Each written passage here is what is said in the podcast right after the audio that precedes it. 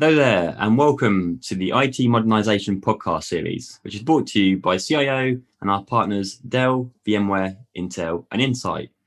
I'm Doug Drinkwater, a contributing editor at CIO, and today I'm joined by Dell's Nigel Moulton, VMware's Lee Dilworth, and Intel's Matt Penny. Chaps, can you uh, give a very quick intro to yourself, perhaps starting with you, Nigel? Yes, hi everybody. Thank you for joining us. My name is Nigel Moulton. I'm a CTO within Dell, and I'm responsible for the cloud and the convergence and the data center part of our business. So thanks for listening. Fantastic. And over to you, Lee. Yeah, uh, yeah. Good day, good morning, everybody. Uh, Lee Dilworth. I'm a chief technologist with uh, VMware Europe, and I work uh, in the cloud platform team. Uh, so I'm responsible for uh, you know everything around you know landing the platform successfully with customers, whether that's multi-cloud, uh, you know, private cloud, uh, and everything that goes in between. Fantastic. And finally, over to Matt, who's, uh, I should say, it's his birthday today. So over to you, Matt. Yes, thank you very much. Um, great to be here. Um, my name is Matt Penny. I've been at Intel for over 15 years, um, and I'm running the Intel account team that's looking after our largest customer, Dell Technologies. I'm delighted to be here. Fantastic. All right. Well, thanks all for that intro. Um, so, just a brief uh, intro, really, into the series as a whole. We're going to be investigating how IT leaders are modernizing their IT estates, how they're reimagining their infrastructure, their applications, and operations. And all the while, of course, trying to battle that sizable social, economic, and technological changes that we're seeing with COVID 19. So, a lot to discuss in the series as a whole. Um, but in this first episode, we're really going to dive into where most CIOs and CTOs are today. You know, are they accelerating transformation initiatives? Are they balancing the books? Are they pushing forward with new cloud native projects or are they cancelling or postponing these projects for cost cutting exercises? These are some of the questions I'll be asking along the way. Um, so we look forward to diving into some of that in the three episodes in this series. But I guess to get started, then, um, Lee, I want to start with you on this and we'll go around the table, or the virtual table, I guess. What do you see as the kind of current IT and business priorities right now? I mentioned cost cutting there.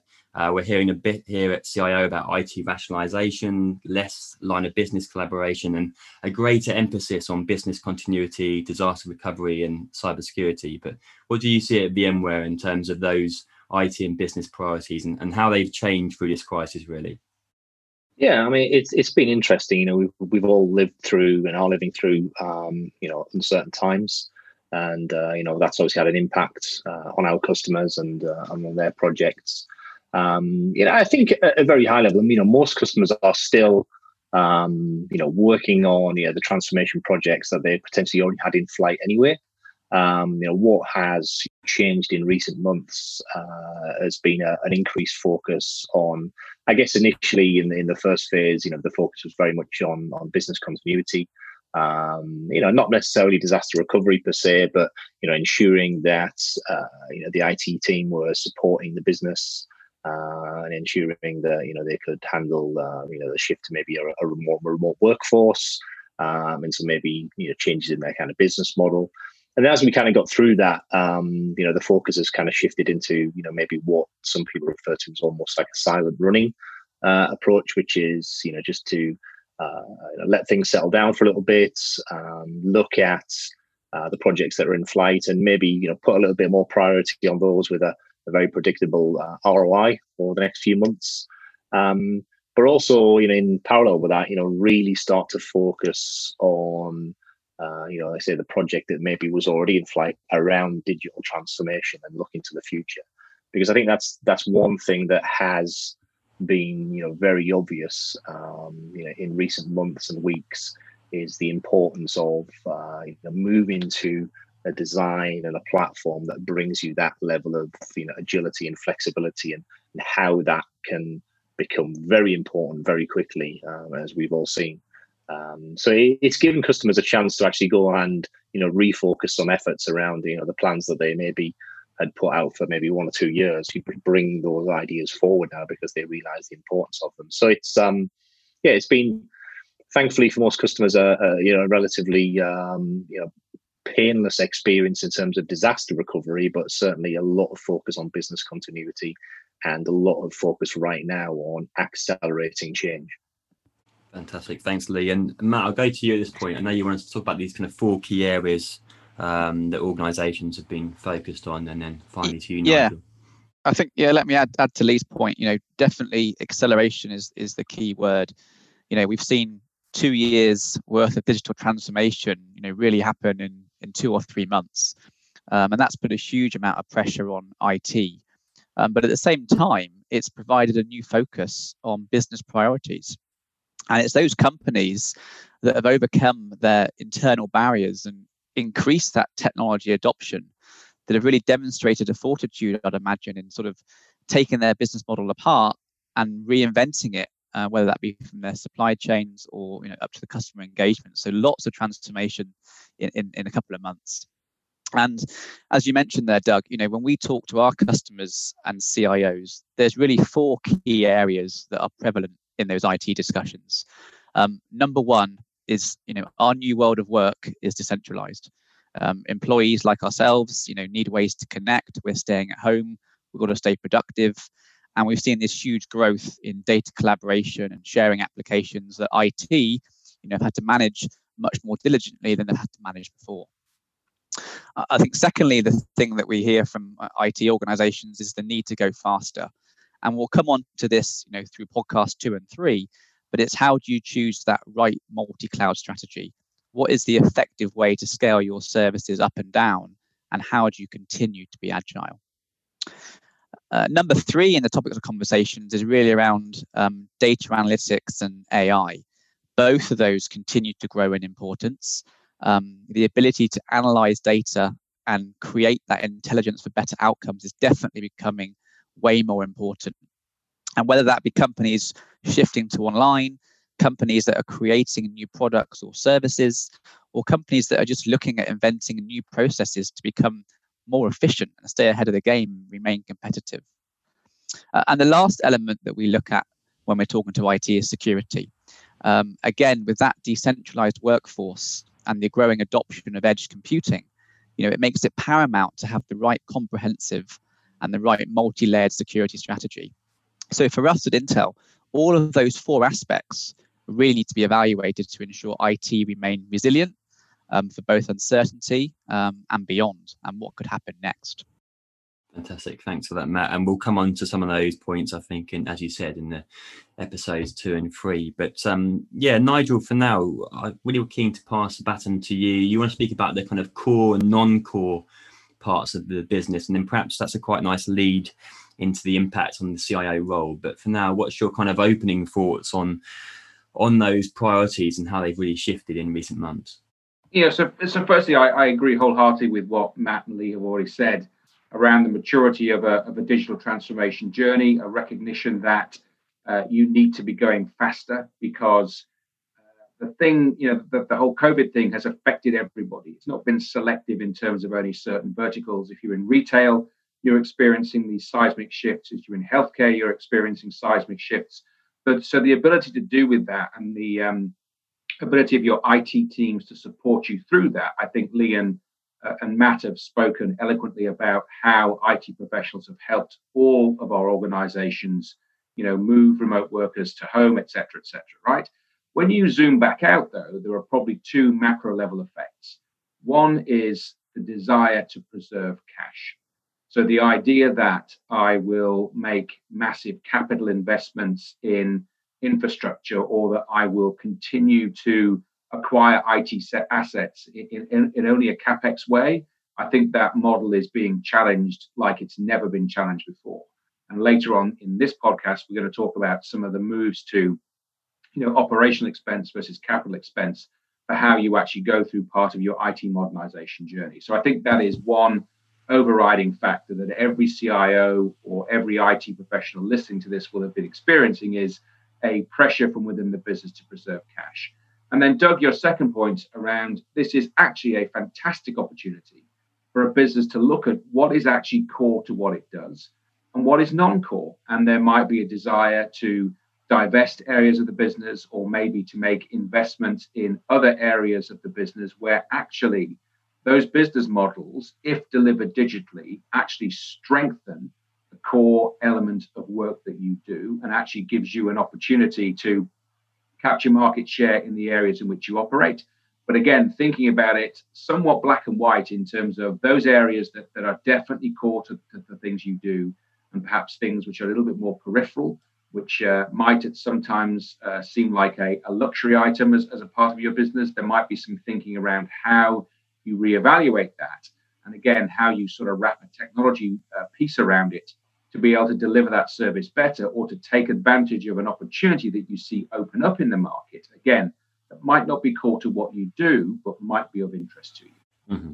Fantastic. And I think we'll discuss in, in detail some of um, uh, those opportunities, I guess, in, in the next few moments. But Nigel, I guess sticking with you, you've just spoken there about the core, non-core as, um, aspects of business, uh, the move to kind of away from capex to opex what's the, the impacts that we're seeing here in terms of the i mentioned right at the start about the social the economical the technological changes we're seeing. What's what's the impact there on the cio role in particular? Because i've heard kind of contrasting things there that some cios have seized the opportunity to, to really be a business leader and accelerate some of these projects but in other respects we're seeing other cios not quite go back to the old age old IT of kind of firefighting, but they have been pushed more back into uh, keeping the lights on, I guess. Yeah, I think it's you know that there's there's definitely something you said, Doug, in this ability to step up, because if you were a CIO or a CTO in any business, you know the business has sort of always looked to you to actually lead the digital initiatives that that your business runs and the extent to which you as an individual are able to sort of directly influence your board because you can actually bring very positive impact to bear on the business. I think what COVID has done, you know, just the desire to have a whole bunch of people working from home was something that would have squ- squarely fallen onto you and your team's shoulders. And your ability to execute that, your ability to demonstrate to the business that remote working is possible, that the collaboration tools that we've all become familiar with are actively used within every organization that we talk to and can be massively beneficial to employees in terms of still feeling connected to the business, still being able to work within the business, right? So I think what the past period of time has shown us is that when you actually turn the spotlight on the CIO or the CTO, that spotlight has always been there. What I think has happened most recently is somebody's dramatically turned up the wattage. So this is absolutely an opportunity if you weren't doing it already to demonstrate to the you know the senior leaders who you who share you share uh, board positions with certainly about the impact of digital and the way in which you as a business can successfully manage elements of a transition be they people be they product be they service but moving them to a more digital more decentralized model as matt as referenced earlier this is now very much on your shoulders and a great opportunity to actually sort of uh, demonstrate the positive impacts doug that you were talking about mm-hmm. in question that you asked. Yeah, fantastic. I love the the wattage analogy there. I think it's very pertinent where we are. Um, I mean, just keeping on that that vein of acceleration, seizing that opportunity. Um, Matt, coming to you on this, we're speaking broadly about this being an opportunity to accelerate some of those plans. Uh, to what degree do you think at the moment that organisations you know should they stick or twist on on transformation? Mm. because there is a cost piece in there there is a resource element too. What's your view on that? Yeah it's uh, it's definitely a tough one isn't it? As as nigel said the wattage has definitely been turned up. And i think you'll find that actually most organizations have probably already pivoted. And if they haven't pivoted you know they're going through lots of strains. Um, certainly in this world you need to be able to um, to definitely pivot into this new operation of, um, of memorandum. Um, and I think you know for all of us on this um, on this podcast, you know, technology um, and its creative use is needed more than ever. If you look at you know Dell, VMware, Intel, you know we're all providing those vital services and tools and infrastructure um, to millions of people around the world who are struggling with this virus. And I think the way to look at this virus is that going to be very different for everyone around the world after this virus's history. And you could look at the different sectors, education or healthcare.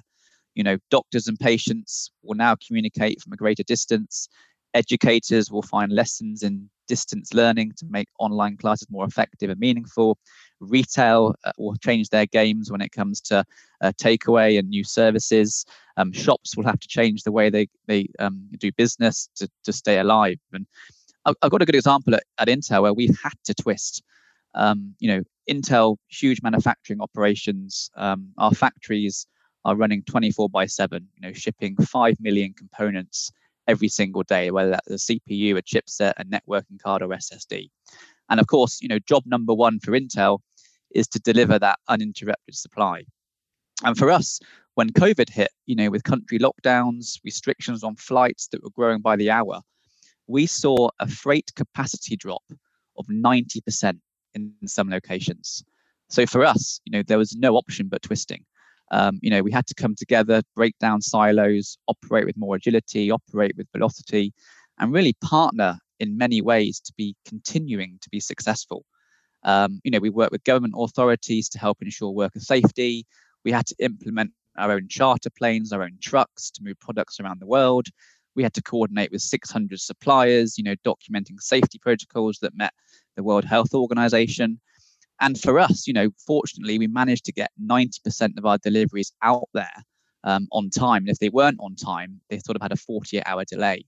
So I think for us, this key learning over the last four months has really been anticipate the worst, um, adapt for the unexpected, um, act creativity, act, you know, act greatly, um, and then be open to innovation. Because if you're not, you're going to stifle your own organization and you're going to limit what you can actually do as a company. So my definite view is you've got to keep twisting, you've got to keep accelerating, you've got to keep pushing through to make sure that you can compete in this um, in this new world.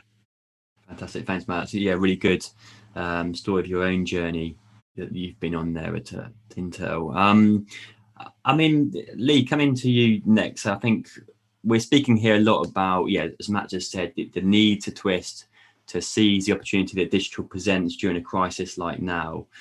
Um, and obviously, I guess a lot of what underpins that is this kind of concept of IT modernization.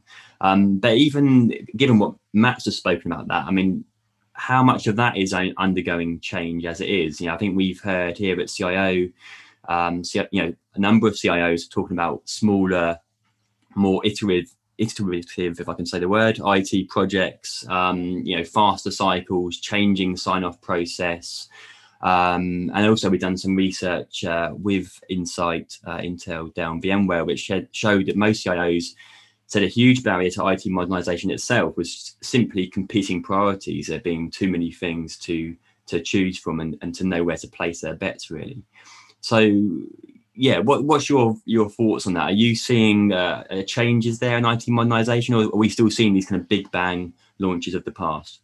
Well, I think it's interesting because you know when we look at um, you know what happened this year, you know there was a, a natural kind of reaction from you know many, many internal uh, teams that I work with to you know we, we need to speak to customers and, and focus on uh, you know what we can do from a business continuity slash disaster recovery uh, you know, messaging point of view. And and that was, you know, I, I guess inevitable that people would jump to that conclusion that that was the right thing to do. And and I think one of the things that that we did well with our customers and to you know you know with the likes of you know Dell and Intel is to kind of pull back from that a little bit. You know, that was maybe the natural tendency and eagerness from the you know the marketing and the technical marketing teams to help. But the reality is, you know, most of our customers were already starting to work on, you know, going back, you know, last year and the year before on, you know, the things that they needed to do to allow them to, you know, focus more on an applications and less on, you know, hardware and maintenance, you know, and, and it's actually those fundamentals that we've been talking to customers about for, you know, the last, you know, God, God knows how many years in terms of helping customers transform the way that they deliver IT services to quote Nigel, you know, all that happened this really the wattage was turned up on the importance of this. You know, maybe a couple of years ago, a lot of people thought, you know, software defined networking, storage, and everything else had the word software defined in front of it was all just, you know, architecture and, and vendors trying to sell technology and solutions. But, you know, what really happened this year is everybody started to see the value in, you know, we need to change the way that we deliver. We need to think about the application from the top down. You know, that's what's become, you know, important. You know, yes, you know, we we we're going to deliver, um, you know, more agility. We're going to deliver. You know, we're going to decrease the TCO. Um, we're going to try and remove the dependencies. But you know, what became obvious to a lot of people this year is why we were doing that. You know, why the people and the process side of it was so critical to be able to have the right level of uh, you know business continuity, to have the flexibility to adapt the delivery of the applications and the services, not just through infrastructure that you potentially owned yourself, but also having options around you know multi-cloud architectures, and then you know the value of that became very obvious uh, in recent months. So yeah, I, I, think you know what really happened is um, you know for those customers that were maybe a little bit on the fence or slightly concerned about you know is this the right architectural direction for them to go in, it really you know gave them that confidence to you know, yeah, as Nigel rightly said, nobody went out in the last three months and you know bought a ton of hardware and put it in a data center and, and did everything they would potentially normally do. Uh, to build a new platform because you just simply couldn't do that uh, for all the obvious reasons that we all know. Um, but what customers did do is they did use that time wisely and really start to firm up the plans and accelerate their plans for as restrictions did start to you know be relaxed in terms of moving people around and moving equipment around that they would be ready to embrace that um, you know at the right time so I think it's uh, it, has been you know I guess there wasn't if there's any positives that came out of this is it really is giving customers the confidence in their you know their designs for the next five or ten years. You know they're they're all moving away from maybe designs that were built on ideas that were five or ten years back. Uh, you know, customers want to make sure that the projects they're working with us on now are, are going to give them that right level of flexibility and agility and an application focus that they now have seen very clearly front and center in recent weeks and months that they absolutely need to take them forward digitally um, you know in the next five or ten years yeah. so yeah, it's uh, it, has been a, it's been actually a, a kind of a, a, very unique period of time, which has you know given CIOs, CTOs, and architects to sit down on Zoom, albeit many many Zoom conversations with the, the likes of Nigel, Matt, and myself, um, you know, and really bottom out these designs for the next five or ten years. Yeah, fantastic. Thanks, Liam. We're going to discuss more about um, I guess the impact of multi-cloud in in the next episode, but um, Nigel, I want to kind of extend on that point that Lee just mentioned about the value being driven, you know, top down, looking at your application uh, estate and the benefits that that can bring in terms of agility. Well, not just agility and, and TCO dependencies, but what it can enable you to do as a business. Um, what what are you kind of seeing in terms of that modernization of application development at the moment? Not least what we're going through, but um, yeah, what do you kind of see the, the patterns or trends on, on that point? I think um, the, the the observation is is a couple of fold. So firstly, um, you know, this isn't a cloud day one Uh, observation for most people. You know, most of the people listening to this will be on some sort of cloud journey. They'll have elements of their application estate that sits with what I call the hyperscalers, the likes of Amazon, Microsoft, or Google. They'll have elements that, that have remained on premise, and there's always this, been this tension around why should I place something in, in a certain sort of location given the cloud is actually an operating model, not, not a destination per se. So, so as we entered the, this period, there was a degree of work that was already ongoing. But this has been a perfect opportunity, I think Lee said this, to actually reset and rethink. And therefore, you need a plan.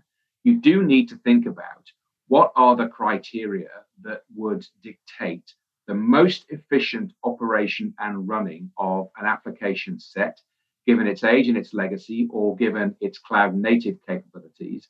The fact that you can sort of blend all of these uh, different application architectures together, you know, one, that's fantastically difficult to achieve. And two, you actually need a starting point. You need a set of questions effectively that would say, okay, given this is what my application state looks like, given that uh, capital uh, cost reduction is, is key on my agenda, given that driving digital maturity is key on my agenda, what do I need to think about? And we have a principle here at, at Dell and VMware where we talk about something called the six R's.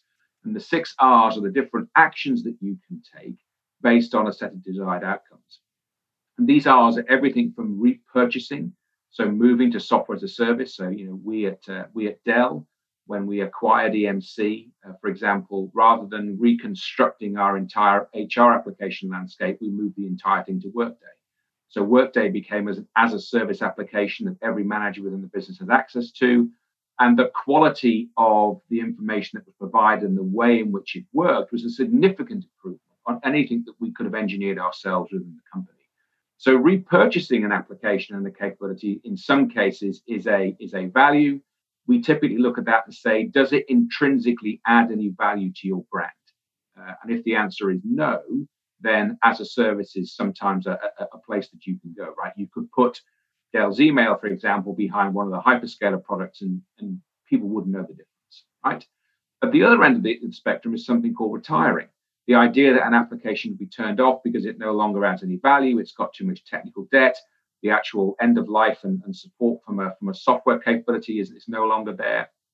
And then in the middle of the those extremes, if you imagine repurchase at one extreme and retire at the other extreme, you have the combinations of things like refactoring, rehosting, rewriting, and retaining. And these application stacks are something that you know ourselves in VMware very, very happily would talk to you about how we think about the different cloud capabilities that are then needed to support those different application landscapes be given, because given that you might be moving from sort of a pure uh, monolithic set of software structures that you are going to repurpose and rewrite into maybe containerized Linux, which lends itself to Kubernetes distributions of how you actually provide for that. Again, so as you go through the application journey, the follow up question that we can help sort of uh, answer is where's the best place to do this? Is this best on premise for a whole bunch of good reasons? or actually an agreement and arrangement that you might already have in place with a hyperscaler. But it's the ability, one, to have a plan, and two, to be able to look at this somewhat holistically and say, right, cloud is an operating model. What is the best operating model for the application stack that I am looking at, and how do I drive the highest levels of efficiency, the lowest levels of cost, the minimum levels of risk, the highest levels of performance, by actually mixing all of these things together. And as I said, with Dell and VMware, we have that sort of methodology in place and would be happy to talk to folks external to this podcast about how it is that we would that we would help you solve for that. There's some good comments on there on on placement and um, I think you, uh, Nigel, we're going to touch on that, aren't we, in more detail, I guess, on on episode two. But um, I mean, Lee, coming to you briefly on this, how much of you know right now there's a lot of hype around multi-cloud cloud native in particular but i think what was quite striking for me when speaking to you previously was this idea that for many that isn't going to be the reality you know getting to getting you know their legacy estate or technical debt may hinder them from from that progress can you just talk us through a bit about that and i guess um, a reality check for for some cios that perhaps are bound by that legacy uh, kind of setup that they've currently got. Yeah, you know, I mean, we're probably going to drill into a little bit, bit more of this on uh, on you know episodes two and three, but um, yeah, you you've got to think about you know fundamentally, you know, delivering applications at any kind of scale is all about ensuring the applications have a couple of key ingredients that they need, whether that's storage data services, networking services, compute services, security services, you know, and these are the you know the kind of the thread of of the the conversation today is about transforming to a platform that can deliver these in a very agile, um, you know, hands-off kind of way. You know, moving away from maintenance and focusing on applications, which is what we've been talking about.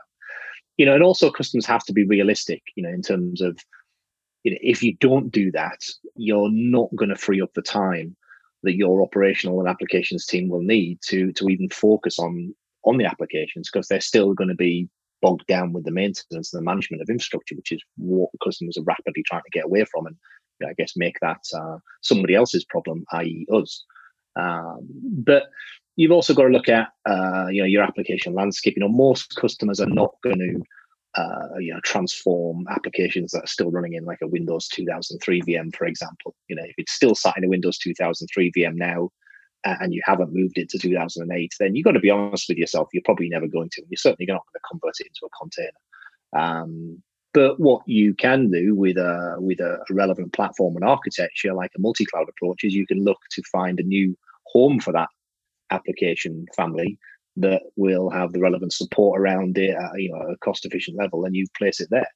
Um, you know, many customers are doing that. So it's you know having a strategy for you know, putting a fence around the existing applications, but also giving yourself a new platform that can deliver the new applications. Again, we'll drill into that a little bit more in the next few few episodes. But it's um, yeah, it's just making sure that you have the time to have those conversations with us about how applications are being delivered, about the kind of projects that we're working on.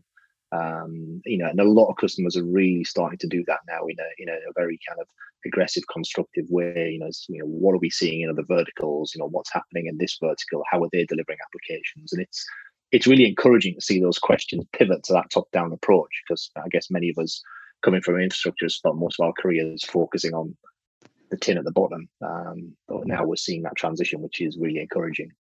Yeah, and actually a good point, actually, um, Lee. If you, if you look at the data from Dell, you know, most businesses on average are now deploying five different cloud architectures. Uh, and if you couple that with, you know, your VMware data, you can see that we'll definitely see a doubling of workloads, I think from 250 million to 500 million over the next decade, which 80% of those will be cloud led. So as you mentioned about, you know, coming from the tin world, we're going to be moving from a 50% traditional IT, you know, down to about a 20% traditional IT as we go through um, you know, 2020 and beyond. So it's a, very, very exciting time. And I think you know, to wrap it up there, there's no single perfect cloud model. Um, there's no um, one size fits all. I think every business, you know, needs to look at their technical characteristic of their workloads, whether that's performance, security, integration, or the data requirements. And I think once you've done that, you can then consider the cloud ecosystem. But but first, you've got to look at what is the best approach for your business, as um, you know, as, we, as we've spoken about. Fantastic, thanks, Matt. Um, so we're pretty much out of time, but I guess going around uh, the, the, table, what's your kind of final practical tips? Uh, we've spoken a lot here today about um, not necessarily just modernisation, but also resilience, uh, building a kind of robust infrastructure as well. So, um, Matt, can I keep with you, and then to Nigel and Lee? Yeah, very simple. I've got you know three tips um, for IT modernization. Number one, um, you know, set your expectations for moving to the cloud. You know, understand the different public and private cloud options and how they align to your current and future business needs. Um, number two, make sure that your IT team has the right talent. You know, to manage that decentralized work environment, but at the same time manage the cloud workflow policies uh, and automation. And then finally, my third tip is have some governance on the data and cost of cloud. Um, you know, organizations often go to the cloud for cost, but it can actually be more expensive in the beginning. So you know, take a look at that cost um, very closely, and also make sure you have some sort of security policies of where your data should remain um, and where you want access to that data to be able to um, store, move, and process your network and your ability where you need it. So those would be my three tips. Yes, I think from my perspective, and we sometimes say this a bit tongue in cheek, but you know, IT is the business. well, over the past period of time, I think it's fair to say that IT really is the business.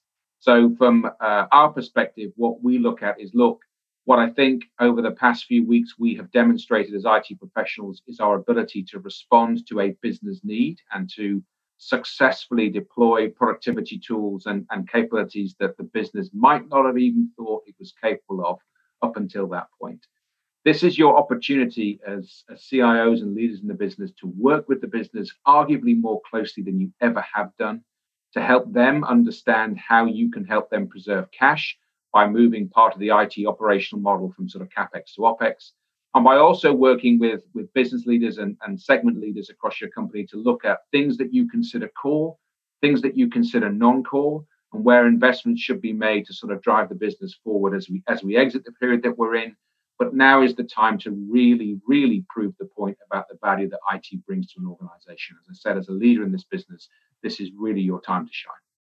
Yeah, I think the only thing that I would add to that is, um, you know, as we talked earlier about shining and leading as, a, as an IT team, you know, this is, as Nigel just said, the time to do it. And, uh, you know, one of the biggest success factors that I see, and I'm sure Nigel and Matt see in projects, is the importance of the people. You know, what we're talking about here today, and, and what we're going to talk about in the following episodes, is is fundamentally based upon the willingness of the, the team to change, to change the way they deliver services, to change the way they work with a business, to focus more on on outcomes and service delivery. Um, and that's can be a hard change for some people that have been in IT for a long time. Uh, but the customers that we work with that are successful at this, at this transition and who do it well and who do it quickly um, are the ones that recognize the importance of the people from from the outset uh, and bringing those what are traditionally siloed teams together. So you know, my my biggest tip would be make sure you focus on the people and the teams and bring the right team together, you will almost certainly see a, you know, a, a downturn in your success factors if you don't do that. And then that's something I see on every single project. So the people is of paramount importance if you want to do this right. Fantastic. Thank you for that. Those last comments, um, Lee. Um, we're actually out of time. So, Nigel, Lee, Matt, um, thank you for your time and insights today. Um, the next episode is going to be on cloud, which obviously we have discussed in some detail today. But on episode two, we're really going to drill into you know, what's that op- optimum model for delivering digital transformation.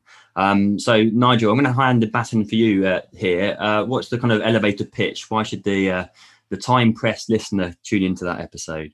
Yes, thanks, Doug. So, uh, you know, my observation is that, um, and, and we're going to talk about this in the next episode.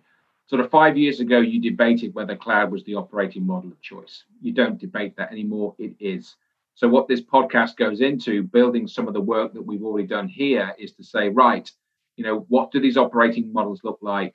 What is the most efficient way to have a consideration around how you blend this new operating model with traditional operating models and how you look again as at your application stack and start to make some decisions about placement of workload and how you become respectful of three things the law of gravity the law of economics and the laws of the land and if you join us for the second podcast we will answer all three of those questions thanks doug Fantastic, great elevator pitch to end uh, episode one on there. So yeah, Nigel, thanks for that. Um, and of course, thanks to you listeners for tuning in today. Um, if you like any more information on what we discussed, you can head to cio.com, dell.com, intel.com, uh, insight.com or vmware.com. Or indeed, you can contact the trio here on any social platform, and, and I'm sure they'll be more than willing to answer your questions. But for now, I'm Doug Drinkwater. Thanks, goodbye, and we'll see you next time.